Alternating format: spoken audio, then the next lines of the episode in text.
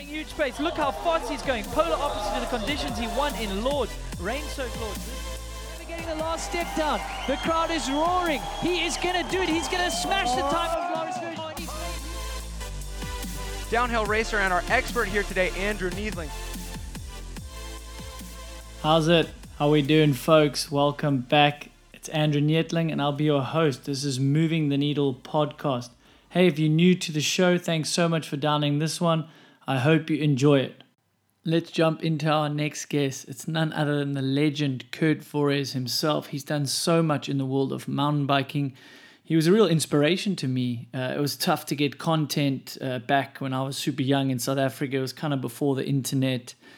And I know Sven Martin would bring me VHSs, maybe DVDs later, and uh, he would bring those in my summer after the season when he'd come out and visit his family. And I remember putting these things in, and there was this section of Kurt Voreis. He was on a dual suspension jump bike. He's doing bar spins, tail whips, 360s, just taking freestyle and it's kind of that skateboarding vibe that he had as a youngster to mountain biking. And I remember going straight to the garage, taking my front brake off, and figuring out bar spins, later on trying tail whips, backflips. And I think it was really because of him showing what is possible on a mountain biking and that you can have fun away from racing. So it was really always awesome looking up to him. I remember going over to Norba for my first uh, race over there in America, qualifying just behind him, and I was just like in awe. I was just starstruck, but he was so friendly. Um, yeah, I have a lot of respect for him, and he's still going hard. He is still pushing the limits, having a lot of fun. So check him out on Instagram. Make sure you follow that. And I uh, hope you enjoy this episode as much as I did because I, I just think he's got a great attitude. Came from a really tough upbringing, uh, and it shows you what you can what you can achieve. So enjoy. All right, I'm back. I'm back. How's it been? Good, mate. And you, the man, the myth, the legend. Yeah, yeah, shit. I'm uh, I've been uh, enjoying Arizona here. It's been a good time. Dude, I was thinking of uh, our intro guest, and I was trying to think and write an intro that would do you justice, but I couldn't really come up with one because you've got such like an eclectic mix in your CV yeah. and repertoire. Could you help me with that? How how would I describe you in the world of mountain biking? Well, I'm I you know with me I I I get really bored with stuff, so I'm always jumping around. You know, I, I love uh, I love making having a fresh new day of riding. So um, I don't know. I, I some people call me jack of all trades, so I guess I'd be all right. But master of none. all I have is a legend of mountain biking, the king of fun. But at the same time, yeah, jack of all trades, master of none is the saying. But you're like an exception to the rule because you've mastered basically all like the genres. I thought and. Like I was texting my brother before I jumped on the call, like gotta go, gotta go. Like I'm doing too much stuff. I got a podcast call. He's like, "Oh yeah, is it with Kurt?" tell him he's the man and he made MTB rad. And I was like, exactly. That I was so excited to get on this call with you. That makes me so stoked, you know. I mean, that's kind of, you know, that's my mission.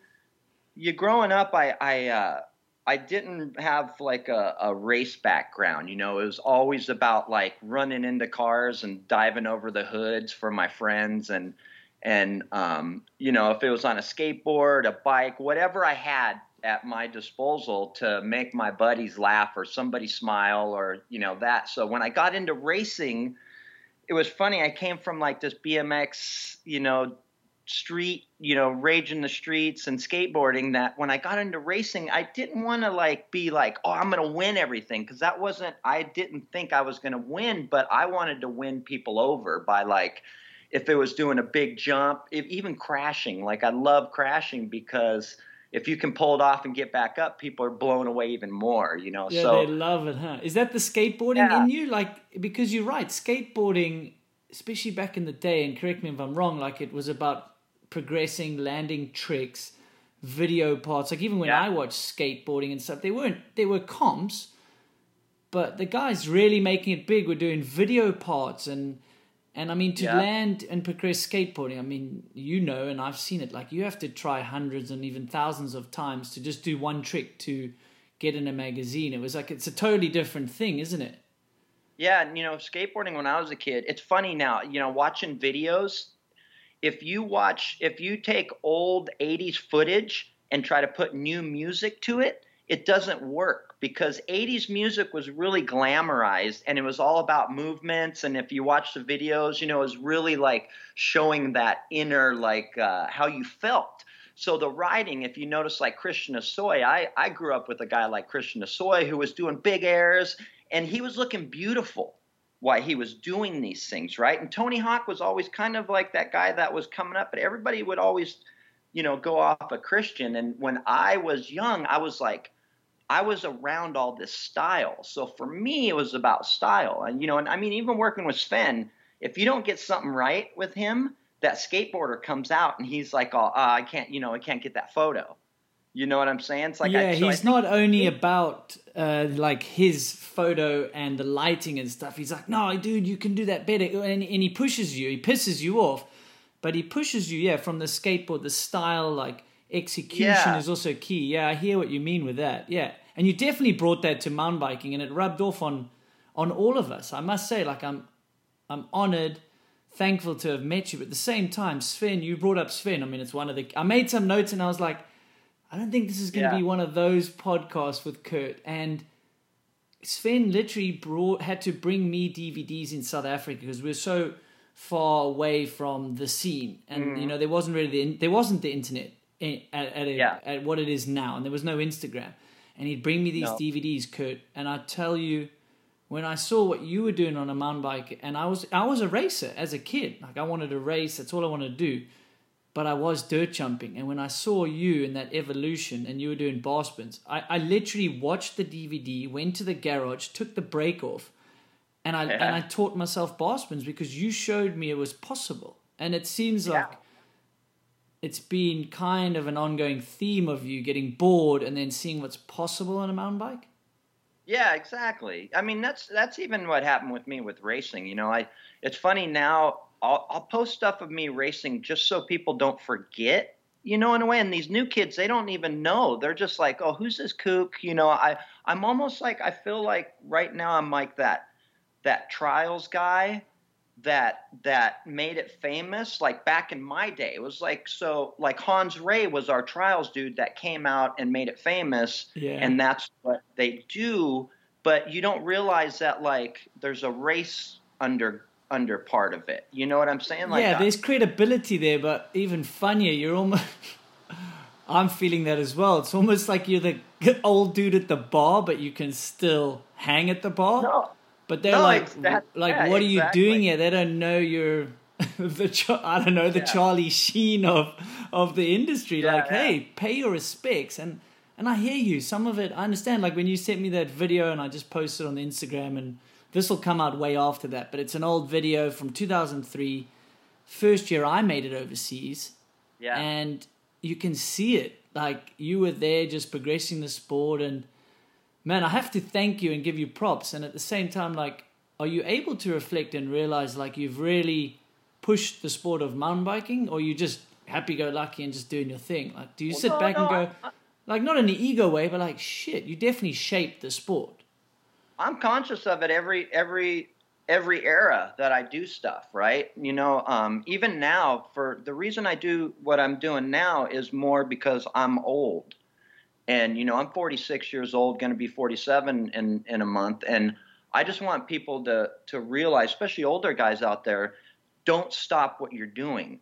If you've been doing something for so long, don't stop, keep going. Even you know, even if life comes at you, you still have those moments where you can keep going and doing these things. And I feel like that's what I'm trying to sell people. You know, it's it's funny. Some people look at me and go, um, wonder, like, not realize how old I am and what I'm doing, and this is my mission. They think I'm just going like, hey, I'm good. I'm showing, you know, I'm doing tricks. I'm really good, and, and it's not really about that. It's like I'm doing this at this age, so you know you can do it. If you're like a, if you're 30 and you think you're done, you know, like I mean, I, how many times have uh, racers, World Cup downhill racers, got to a point and they're like, oh, "I'm over it. You know, I can't do it. You know, I'm I'm I'm going to quit because they weren't getting that that um, you know that feeling of of progressing or doing well, so they quit.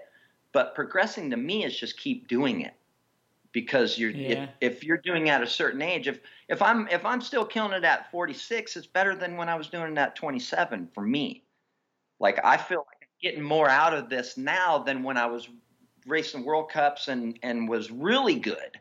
You know, I feel like I'm I feel better now about my writing than I did back then, and I just want people to understand that that right now doesn't really represent how how good or bad you really are. Keep going till tomorrow. Keep going till tomorrow, and you could get better. That's awesome advice. I mean, you're just dropping nuggets already, and I, we've barely had an intro, and we're going at it, and I knew like we'd be able to do that. And you said, I mean, 46 years old, so let's let's pause it a bit and maybe take it back because there are definitely going to be listeners that are like, I, I haven't actually heard of Kurt, Kurt because I'm new to the sport and mm-hmm. I watch a bit of enduro, I race enduro, or like yeah. I don't know, I watch. I'm forced to watch Greg Minnaar because he's at the top still at an old age, but you're at the top yeah. on this other level. But let's take it back a bit and help the listener understand where you came from and what got you to the point that I'm like here in awe, like, oh, it's so cool to speak to Kurt Voreis. In my first race over in America, I, I, literally qualified and you were in front of me, behind me at Big Bear. And yeah, I was yeah. absolutely shitting my pants because I was like, and you had already kind of transitioned into the free ride race. Like, so, like, you weren't at the top of your race game. You'd already gone through that path yeah, and you were just doing everything. And, and I loved that because you inspired me. I mean, I was at Ciudad Nonu, I was doing heel clickers and stupid shit, and no handers in the four cross racing, but that was because of you. But let's educate the listener a bit like, who is Kurt Voreis and where did he come from? Yeah, like, where did he come from? Yeah, well, you know, I like that Minnaar thing because I love Minnaar's killing it now because, you know, just like you, we can post some old photos of us on the podium with him and go like, yeah, dude, like, you know, we were there too you know so it's rad having somebody who's there like Peaty or those guys that that continued racing that long. So it was really cool. But um yeah i started i started mountain biking uh you know my first my first events i did was like 1988 and this was just because of um colin bailey who's uh he's uh um enduro world cup mechanic for giant. He he was racing at a young age and our, our families came together through a marriage and um, and um, he became kind of my stepbrother. And his his dad, he was a, um, a CAD designer, did did um, drawings for Yeti back in the day, and did some stuff, did some trades. Colin got sponsored. Colin was really good at nine years old, was beating experts like 15, 16 year old experts. Got a Yeti, um, was totally into him. Uh, they were on, uh, he was on their radar. So once I kind of came in the picture and started riding a little bit more uh, mountain bike, like I'd borrow bikes from them and go mountain bike with them. And his dad was like, "Wow, you're really, you know, you're crazy on these things." Um, I made a video of me doing backflips on my BMX bike and some other stuff, and he sent it in and I ended up getting sponsored. And and it was uh, uh, John Parker, the owner of Yeti, saw the video, and it just happened. Missy Giove and Miles Rockwell went over to Volvo Cannondale. Volvo Cannondale was the new team. Yeti was wiped out, so there was no there was no riders, and there was a bunch of people in line that wanted to be on Yeti. But Parker's like, this kid's doing flips. I mean, this was 90, 90 three when I sent him the video, and there wasn't that many people doing backflips at the time. And and I was jumping my mountain bike in in rhythm and stuff. And he's like, "Okay, let's see what you can do." And I had no real race experience growing up. Just like racing, you know, I'd go to a cross country race, um, like 1988. I was like, you know, 17 at the time, 18. So I got into racing a lot later. Um, and once I was on the team, you know, traveling and everything, I, I, you know, I was an idiot growing up. Like I was just like nobody knew what I was going to do with my life because I'm I'm exactly like I am now where I'm like, oh, I need to do this today. I want to go do that. I want to ride my dirt jumper. I want to ride my downhill bike. You know, or you know things like that. So when I was younger, I did. Uh, um, you know, I was just really really mindless and would do things and people are like what in the hell this kid he, he's just going to end up in, in jail or you know something you know something's going to go wrong or he's going to do well um, so once i got once i got sponsored i kind of I took on that responsibility and and I was like, yeah, man, I'm a pro now. I want to, you know, I'm this is a, a, life for me, and I just I just gave it my all. And like I said, I got into it just because I wanted to. I didn't want. I wanted to change that that style from Greg Herbold, you know, neon, doing doing like a little tiny you know, maybe a tabletop or something. And I, I had this grand scheme of me doing flips, 360s, and everything way, way back then. Like I want, I thought a mountain bike could do everything it could do back then as they're doing now. But it's just that time it, it took a while, and I had to I had to race through to get to the point I am now. Yeah, because back then there was no free ride, and there was obviously BMX and stuff. So there wasn't another route. You had to go like the racing route. I mean, yeah, I could see it a mile away. Like you were almost a square peg being forced in a round, round hole with all these prestigious teams and shit. Yeah. And um, for the listener at home, I mean, this was kind of the beginning of the heydays. Like there was big salaries, awesome mm. outside of industry sponsors, Volvo, Cannondale. That was that was one of the big ones. I mean, Specialized had Mountain Dew. I mean, these are.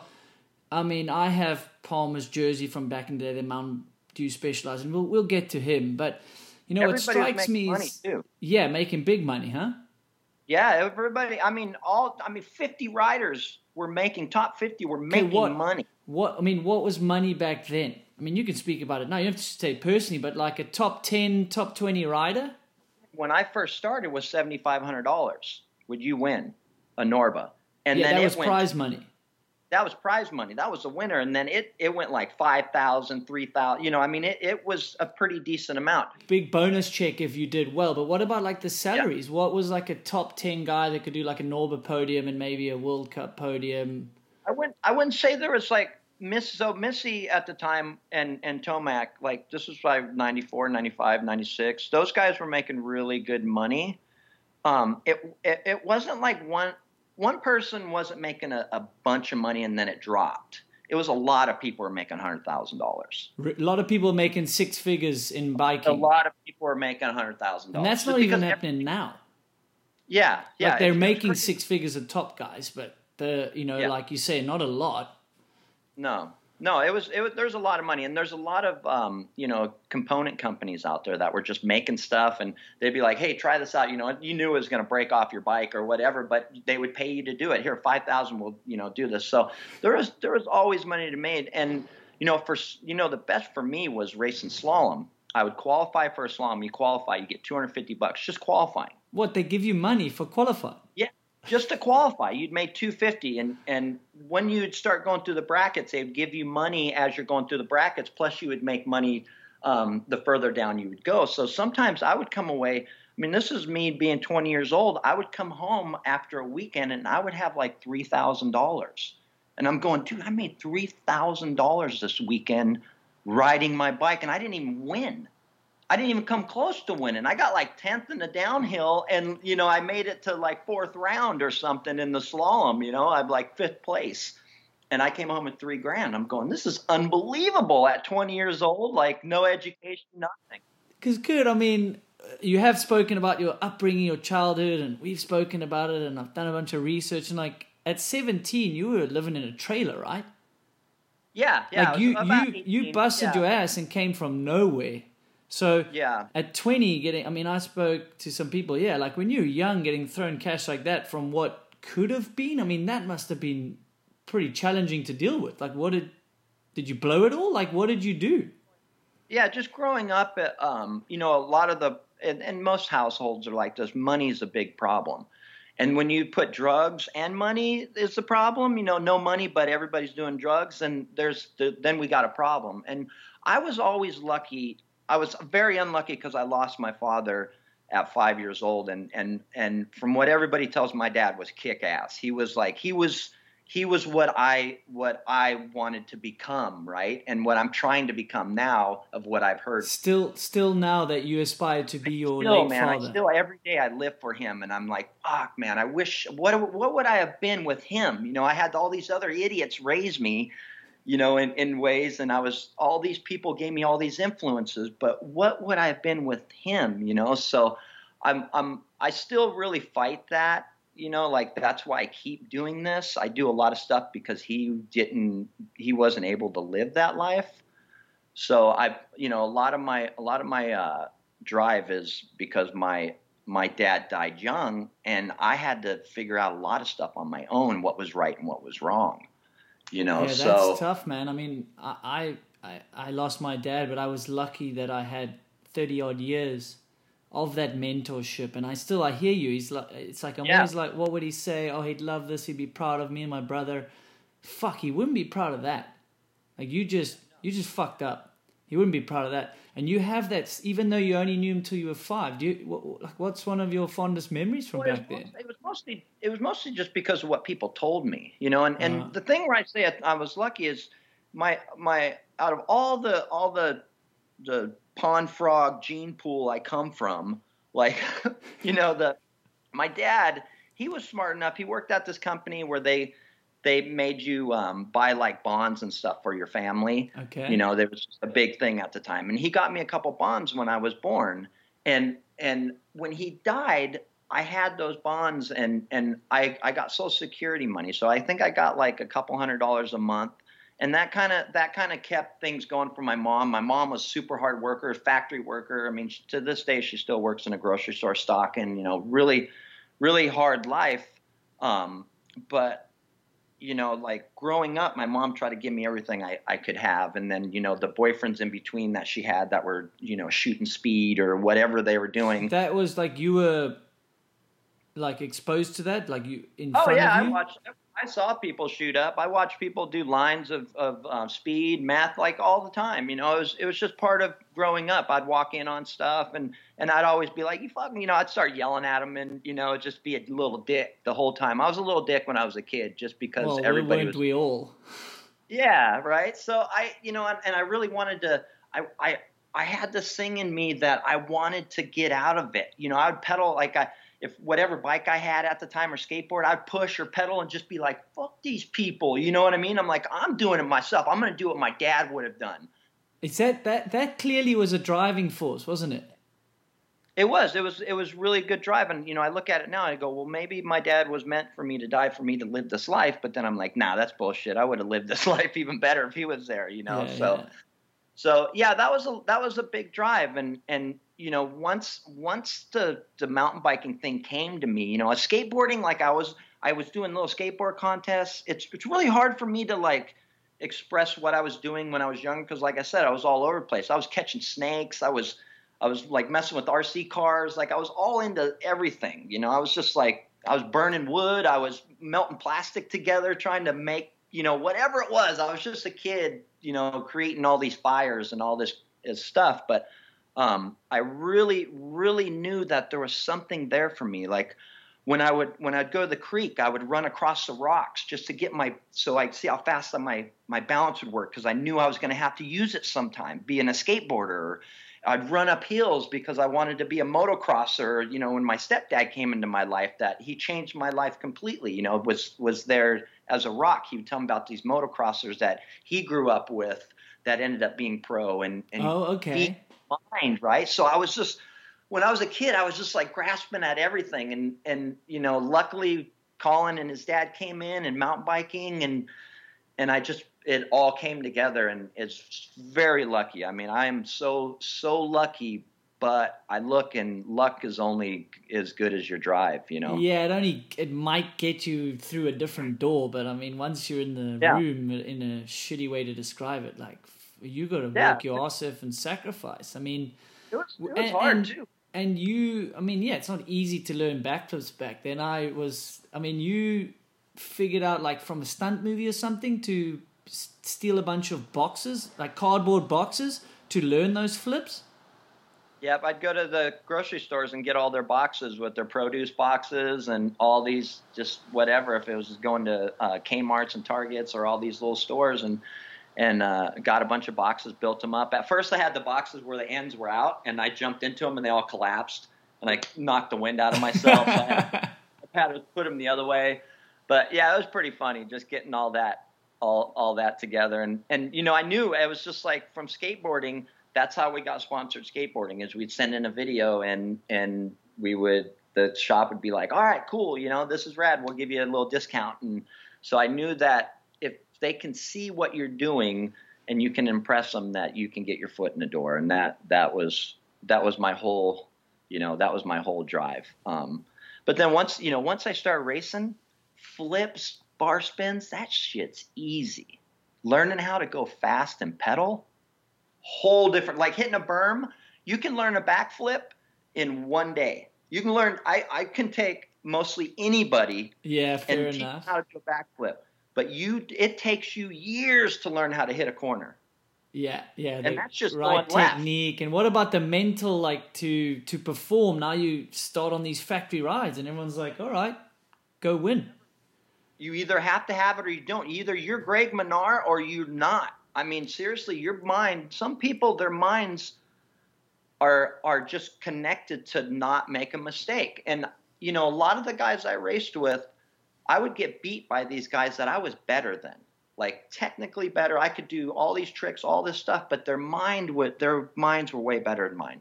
They wouldn't think about what they were to get, you know, after while they're racing. Like I'd be racing, going, "Oh, I'm to pay my car payment. I'm to get chicks," and then, you know, I wasn't even thinking about first corner, second corner, rock section. You know, I'd be like, "Pay attention!" I'd yell at myself to stop thinking about what I was going to do after.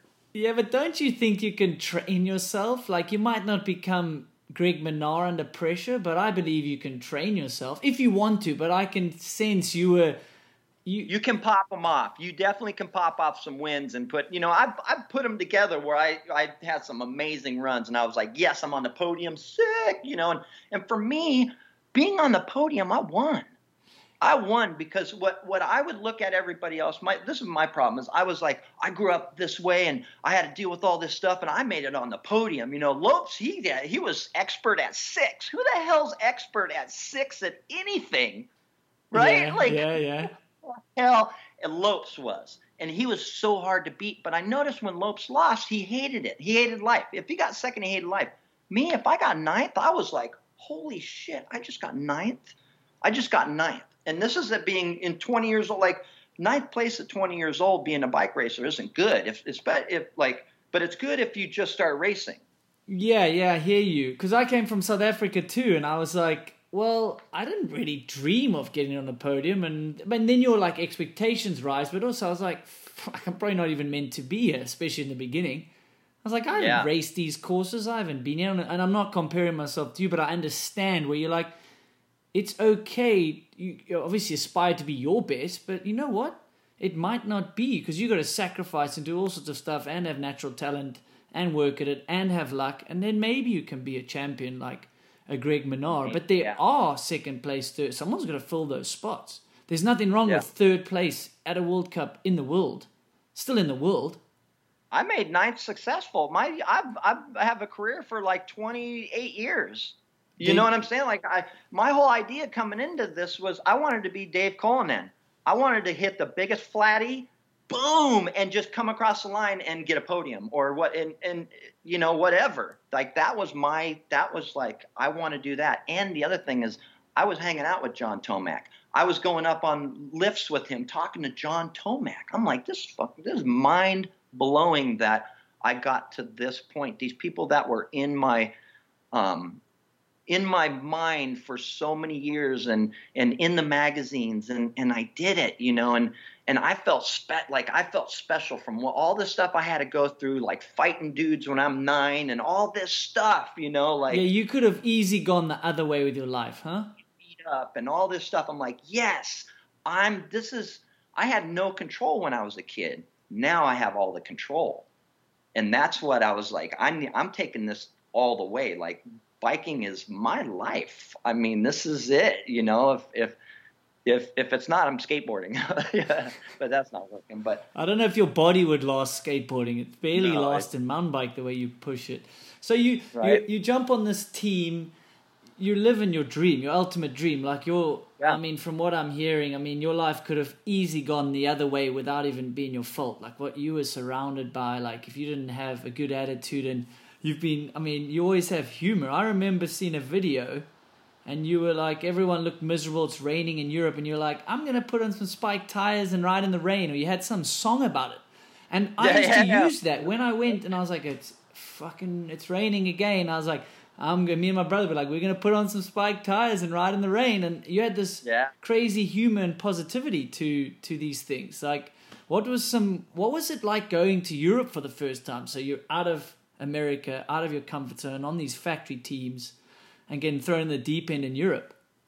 unbelievable. I mean, this is what I, this, this I'm I'm a I'm uh, I'm a Renaissance man. No, I'm I'm very into art. I'm very into art. I'm into architecture. I'm into old shit. I'm into like all this stuff. I when I went to Europe, I was like, yes. Like I couldn't believe it. You know, like a lot of the American guys I was with, they're like, this sucks. There's no food. Everything sucks. It's like bread, cheese, and meat. And I'm like, what the fuck you eat at home? Bread, cheese, and meat. What's the difference? It's all the same. It's just different. You know what I mean? Like, so for me going to Europe, I was I was blown away just being in Europe. And this was like in 95, 96 Europe. Like this was fun. We could go crazy glue in the airports. Like, I mean, we were idiots having so much fun. But I, you know, out of, I noticed a lot of the other people were just like, oh, worried about all the racing and everything. But I would walk around and just soak up everything in Europe.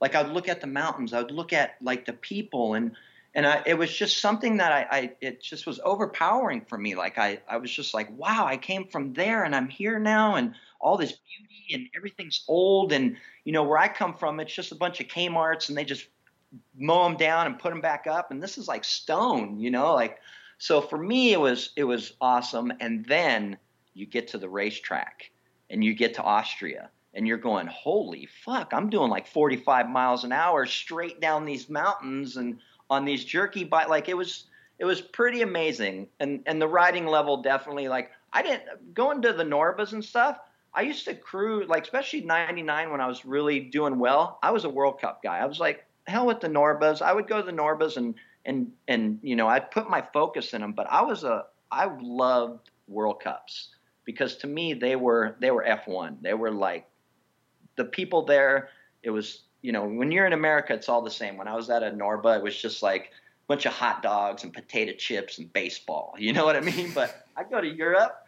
and it's sick. These people, these these kids I met, like when I growing up American, we're told everybody else in the world has it horrible. Like they're just it's all dark and bleak and nobody has fun. I went to Europe. I met people from South Africa. I met people from Germany, Russia, like all over that were happy as fuck, better than me, smarter than me. They knew like all these languages, and I'm going, I was lied to my whole life, thinking that America's the best. I was lied to, you know, and I'm like, these people are having just as much fun as me. They're amazing and they're smart as hell, and they know all these different languages. I, I was just blown away. I was, it, I just, I, I really, I appreciated That's so cool to hear because I do see that some and and and you've just told me the reason. You know, you get forced this view on the world, maybe from the news, and grow up in America. And I'm like, well, you guys don't want to come race in Europe? It's the F1. Like, you want to race in Norben, be comfortable, or you want to go and race where the best races are. Yeah, you don't know the food, but if you just take the time, food's great. There's all always different Right. food. Like, there's so much Italy. variety. It's awesome to hear that because. oh my god Nevegal is the sickest shit ever like the the track it was so when i was growing up we my mom rented this place from these italians and they're from sicily and they didn't drive cars they barely spoke any english and there was three three um, family members that had little lots of property they were like a quarter acre each and they would grow their own food their wine everything on this and uh, I remember the smells in their house when I would go into their house. They they made their own pasta. They dug out a cellar and they they had um, they made their own wine, everything. And these smells were overpowering when I was a kid. Like it was gnarly when I was a kid. I'd walk in their house and be like, "Whoa," you know. But when I got to Europe, when I got to Italy, and we would stay at these you know these hostels or whatever, that same smell, it was unbelievable. And I was just I don't know. I think when as a young age, just growing up with those Italians, I I I really needed to go to Europe. Like they they planted the seed in me of of people that are different. You know, the Italians and especially with the Italians that I grew up around, they were they're wild bricklayers, you know. There are some wild people, you know, and and uh, it was rad just going going back to Europe. I I and I love it. Every time, you know, Vincent, my my team manager for Fox, I'm always telling him, bring back over. I want to come. I want to come over. You know, like I had so much fun, like going to Verbier or, or those other uh, um, bike parks over there. It's unbelievable. Like now, now it's unbelievable. You know, so And I had a um, lot of times. So back on the heyday, I mean, for the listeners at home, I mean, you're getting paid like six figures. Uh, the ego must be rising. You're riding with the likes of Shaun Palmer or your idols, John Tomac, and, and you're pretty, got a lot of energy. And you've been quoted to say, like, you're only racing five minutes on a Sunday. Like, what am I going to do with my energy after race? Like, you got some wild stories for us, you know, like Oh, it yeah. was pretty natural. Like, you guys were treated like rock stars, you know, getting massages Oh. every night, cooked for Swan years. Like, you, I mean, you were almost treated like royalty back in the heyday. I tell man, it's funny. I tell people I've got massages back in the day for 10 years. Like, I mean, I could get them almost daily because I lived with a lot of guys or I lived near a lot of uh, my teams that they're the team, the team manager being SoCal or whatever. And then the masseuse would live around there too. So I would get massage. I'd be like, oh, hey, I'm, I'm going to come down and get some massages. And, and during the race week, we'd get massages every day.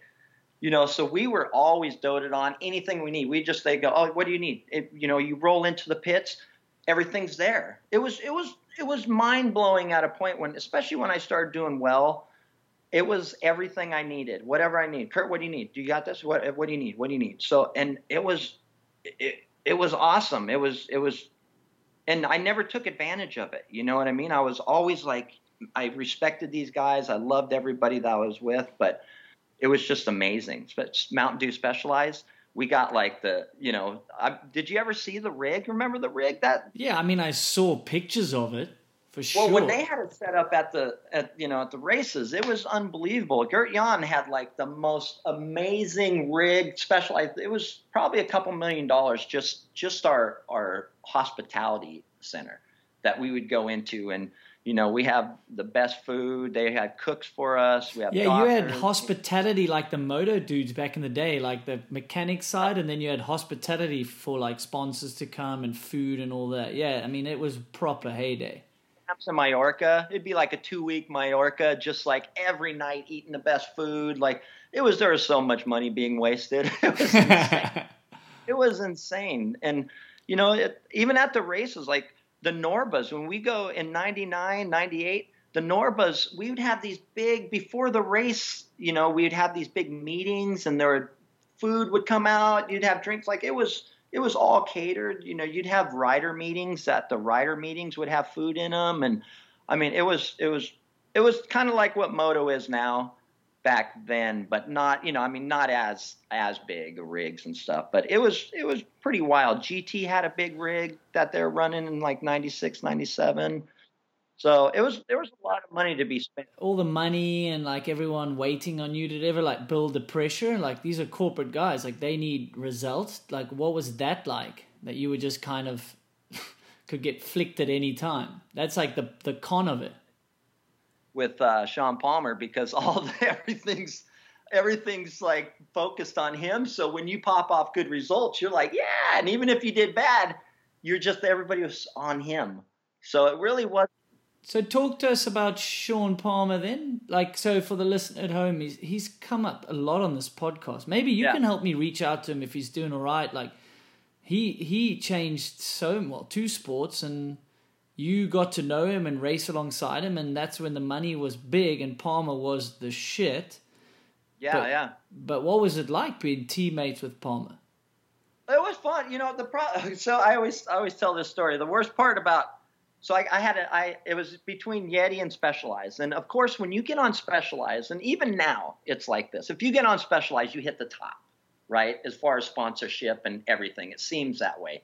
Um, until you're actually on Specialized, and then they, you know, you're you're like, oh wait, I don't have a mechanic. Wait, I don't get this stuff. Wait, I'm riding the last year's bike. Wait, you know, but but back back then you know, I was like, man, Specialized, this is going to be awesome. I, I, I want to take this deal. So I get on Specialized, but I didn't realize that I probably would have had a better race. I would have had a better race mind on Yeti because waking up next to Shaun Palmer, and Shaun Palmer, if, you know, people that don't know who he is, he's like multi snowboard um, national champ, pipe champ. Like, I mean, the guy just done everything in, in, in snowboarding. When I was a kid, I looked up to the dude. He was just like this guy, crazy clown hairdo, sick style, would do the biggest backside airs. Like he was, he was rad. And, you know, Cadillac, all that, um, skateboarder can skate vert. You know, there was a time we were in, in Italy and they had a vert ramp and uh, we were in gear, everything go by. And he's like, no way. Ask the guy to borrow gear, full gear, it- mountain bike gear, gets on and starts eh, doing airs on this vert ramp. You know, I mean, Palm was unbelievable.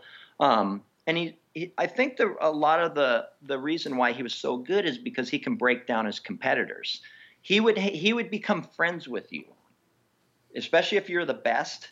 He'd become friends with you, and you wanted to become friends with him because you're like this is Shaun Palmer, this guy, and, and his energy and everything. But he would slowly break you down and tell you how much better he was than you. Huh. And you didn't realize this was happening. I mean, he would go up to everybody back in the day, like, and poor uh, Vouilloz was uh, that poor kid. I th- he probably thought Palm was going to kill him. Like he was just always staring at him because he was the target, right? He's the best dude, but that's the guy Palm couldn't get to, right? He couldn't become friends with him. Nico was he was held off. Like everybody's like, no, stay away from him. And those two wouldn't match. But me being on Specialized, I'm on Specialized. I'm like with my dude. He's like, yeah, you know, me and Palm are doing runs together. But when we would wake up in the mornings, like before the race or whatever it was, it was always like, look over. I'd look over at him and he'd be like, you're going to choke today, bitch. I'm going to win. And I'm like, no, fuck, no way. I'm, you know, and I didn't realize what he was doing to me at the time. And he's just slowly breaking me down. And it was, it was hard because I don't know if you've ever been on a team where you'd wake up and your teammate goes, you're going to lose. Usually, Well, no, I don't. I mean, just not verbally like that. But I mean, I've been on Yeah. teams where I know the teammate's first goal is to smoke me, and I didn't really give a shit. I was kind of like, yeah, I was like, I'm here to do my thing, Yeah. and I'm racing World Cups. This is insane, but I can understand That's those games. And a little bit of me, I like Greg's funny, but he can also drop a few things where if you're not aware and focus on your own shit, he'll be like, "Oh, you're running that tired today." Like it's just a simple question. If you let it get to you, you could doubt yourself, right? oh, I know, I know Loris, and I know like, I, of course, people play games, but they're like subtle. Yeah. But Palmer is not subtle. I mean, I've got his race jersey, right? So I'm a kid in South Africa. He comes in '98, right? And me and my friend are like, "Oh my, it's Palmer, holy!" I mean, this is the the aura he had. We literally shat ourselves to go speak to this guy. And we had the balls and we went to speak to him in South Africa. You probably were at the race. And um, we went up to him and, hey, how's it going? Cool. And we're just like, shit, man, you, like, can we have your goggles or whatever we asked as kids? I'm 13 years old. He's like, Yeah. you want my shirt? I'm like, okay. Takes his shirt off his back. And then my mate's like looking, he's like, oh, you don't have any. You want my pants? Or someone asked. And he, so he left in his Dainese gear and left the pants with my mate and I have the shirt. But the reason for the story is, is inside the shirt it said and it was printed by fox so he would have had to ask them to do this it said i am the best inside the collar Yeah. i shit Yeah. you not it I says bet. I, am the best and apparently he had a few different ones because i asked him about it later on when i met him Yeah. How's so that? you know that race? that is funny. I didn't. Okay, so I didn't go to South Africa, but um, on the live feed of uh, they had like a Eurosport live feed.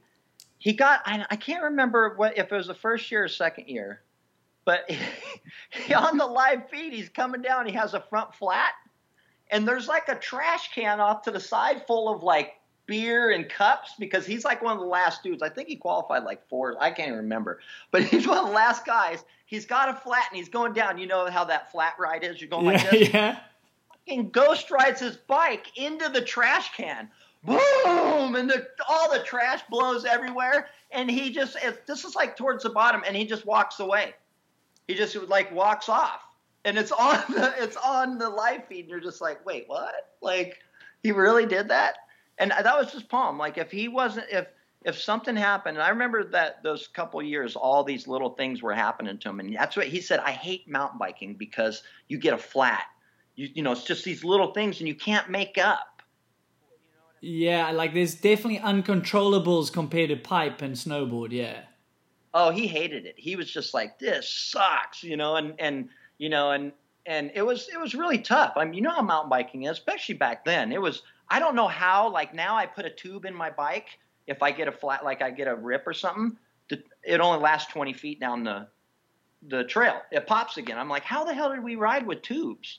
Back then? yeah Like, fair I- enough yeah and yeah. But but that, those were funny times though with Palm. He was he was a wild man, and being on a team, it was it was fun. Like I, my, me, I was I was all about Oscar and David. like Palm, like I love Palm. He was fun to go do stuff, but I like riding with with Oscar Saiz. Yeah, yeah. Because I've got a lot of respect for Oscar. rode- Yeah, so we rode the same, and he was really he was really into the racing and stuff, you know, and, and into breaking down the courses and stuff. And he liked to talk about just life. Palm, you can't talk about life with. You'd be like, oh, oh you know, I'm feeling kind of down today, and he's like, bitch, you know, like, you couldn't you couldn't do that with him. So it, with him, it's like all like, rah, you know, talk about either what he's going to accomplish or you know that's it.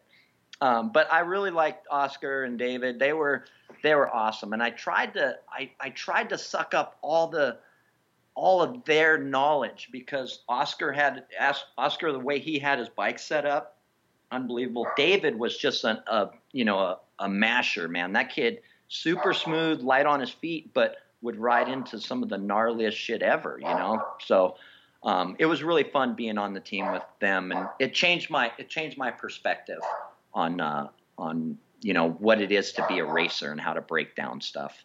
Yeah, and at what point did you get to the point that racing wasn't for you? Was it like the ADD coming out where you want to do other things? Like, at what point were you like, I don't know, you know, like, I just remember the day I was in uh, it was uh, Deux Alpes for a World Cup in like 2005, and uh, I remember sitting there, and it was so funny. You know, remember Robin Bellucci? Yeah, yeah, yeah, of course, yeah. Yeah, so Robin, Robin Bellucci and Cedric come come by in a car, and I'm just sitting in a sit, sitting chilling, and Cedric jumps out of the car, and the car takes off by itself, and Robin's in the in the uh, passenger seat. He's like holding on to the thing, and Cedric runs up and he says something, and he's like, "Oh, I gotta go," and he runs back down the street and catches up with the car. And I was sitting there and I'm looking around, and there's nobody there. Like that was so funny, but there's nobody to see it, but just a few of us. No spectators. I mean, this is like, especially 2005 World Cups were pretty much dying, right? You know, it wasn't yeah. it wasn't that good a race. To America, there wasn't any kind of racing. And I was just sitting there thinking, man, there's nobody coming up to these races. I've been coming to the same resort for 10 years. You know, you know what I mean? It was just, it just was so re- like over and over again. I'm getting beat by the same people. I'm getting seventh. I'm getting eighth. You know what I mean? It was like, eh, Repetitive, I, I huh? was like, yeah. Well, and I was like, how can I, how can I do what I want to do, and still have the sponsors be stoked? And and um, you know, what where do I want to put my uh, motivation? And at the same time, I, was doing that. I, I had my All Ride tour where I, I started that in 2003 because um, I wanted to do more of a, um, you know, more jumping my mountain bike and more like traveling to shops. So I got Fox MTB to buy me a, a RV, and this was kind of right after my Haro days of World Cup, and I was in between. Um, it was Haro and Santa Cruz Syndicate, so I went from Specialized to Haro, and um, on Haro I, I won a, um, a national championship slalom, um, which I was super stoked on. Had some good podium results. Um, you know, downhill it was it was great. Uh, the Haro thing was good. The bikes sucked. I'd break a bike every race. You know, they just weren't really a a, a, a race team. You know, they were using intense bikes, and then our our slalom bikes kind of sucked. Um, but I made the transition after after the Haro deal. I was like, man, I want to just go on the road. I don't want to sit in the same spots. I don't want to race World Cups as much anymore. I, I love it. I love racing, but I just we're just racing. The, same- it was just getting it was just getting boring. So I got an RV, went on the road. Fox gave me a bunch of dealers to go to. I started passing out swag to kids, going rides with them, and it was more just me showing up and saying, "Hey, I'm I'm with Fox MTB. Here's some clothes. There's some new clothes. Here's some stickers, some T-shirts," and it turned into something. Um, you know, we had a we had a good following, uh, good sponsors coming in on it, and then I Santa Cruz came along. Uh, Darren Stockton started the Santa Cruz Syndicate, and the Santa Cruz Syndicate in the beginning was syndicate means like different different um, different ideas coming together to make yeah, one yeah. one one company. And he kind of built this team that was me cam zink uh, um, nathan rennie um, henry o'donnell. And and we traveled around. You know we went to world cups. We went to uh, like free ride stuff was starting to pop up. More jump things were starting to pop up. Um, i started to notice that you know like the links jam what we put up um, you know, you guys doing bar spins. It just it all started to like It's like, kind of like the progression of the sport, and you were always doing that from in Yeah. before you started World Cup racing. So the sport was like catching up to what you had a view on it.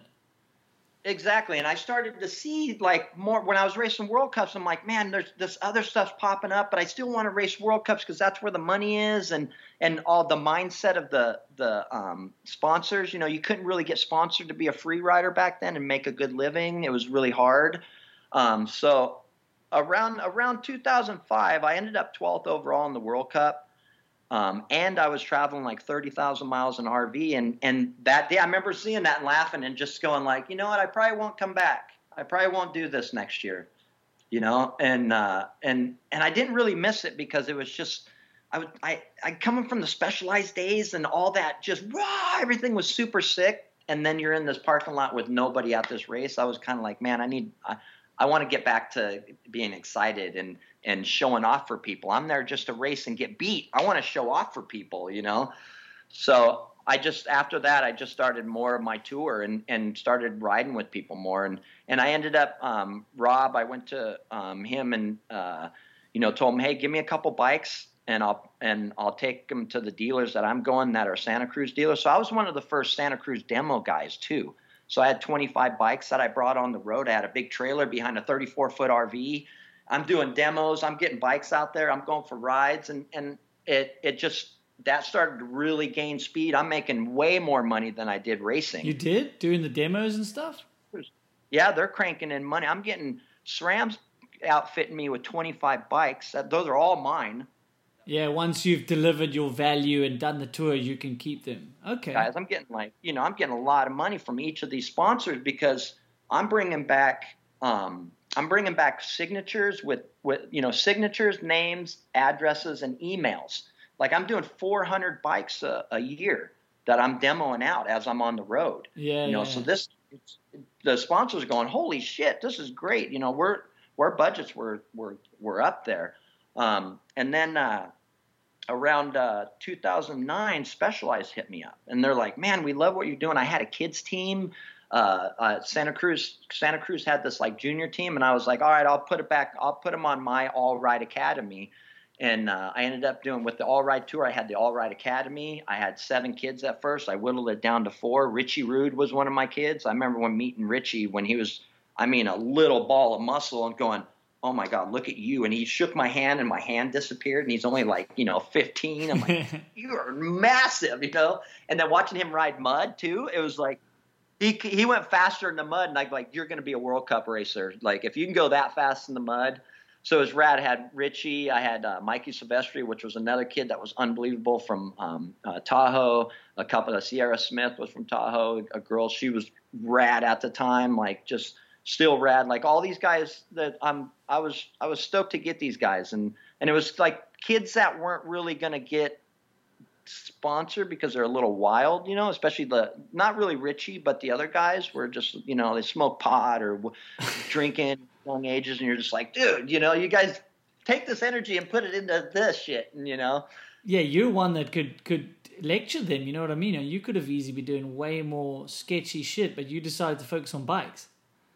Exactly, and um, it was that was a lot of fun. Um, and then Specialized picked us up, you know, in, in 2010. Now I'm back on Specialized again, which is awesome. And and Specialized one of those companies, man. When you're when you're with them, they're they you know they pour it onto you in the beginning, but you end up being a line item. You know, they're like, okay, we got you for three years, and then we're gonna cut. And I always knew this about Specialized, so I was like, when I went in this, I'm like, okay, I'm just gonna I'm going to do what I can to, they're going to help support this and we're going to try something. So we, we went full on. I hired a, um, a videographer. We were making videos. We had all ride academy videos coming out. And, um, I was just, I was just really hitting it hard, just doing with all the social, like with, be, this was before social media too. I wish we would have had like Instagram back then because it would have, it definitely would have been a lot bigger. But, um, I think what we did at the time was, we did a, a, really good job. And and from being like one of the top in the world to going this route, but it sounds like you made the decision on your own. You're super happy with it. I mean, a lot of races, yeah. like their whole identity is in racing or free ride, and then they forced to step away or they do. And and this is super interesting to me, and that's half the reason for the podcast. Is like it seems like you weren't bummed about it. You you made the choice, but some guys wouldn't be the same. They'd be like, "Oh, I don't want to go down a notch." But to you, it's like you just went sideways for something you wanted to do and worked your ass off it because people also don't see how much you work.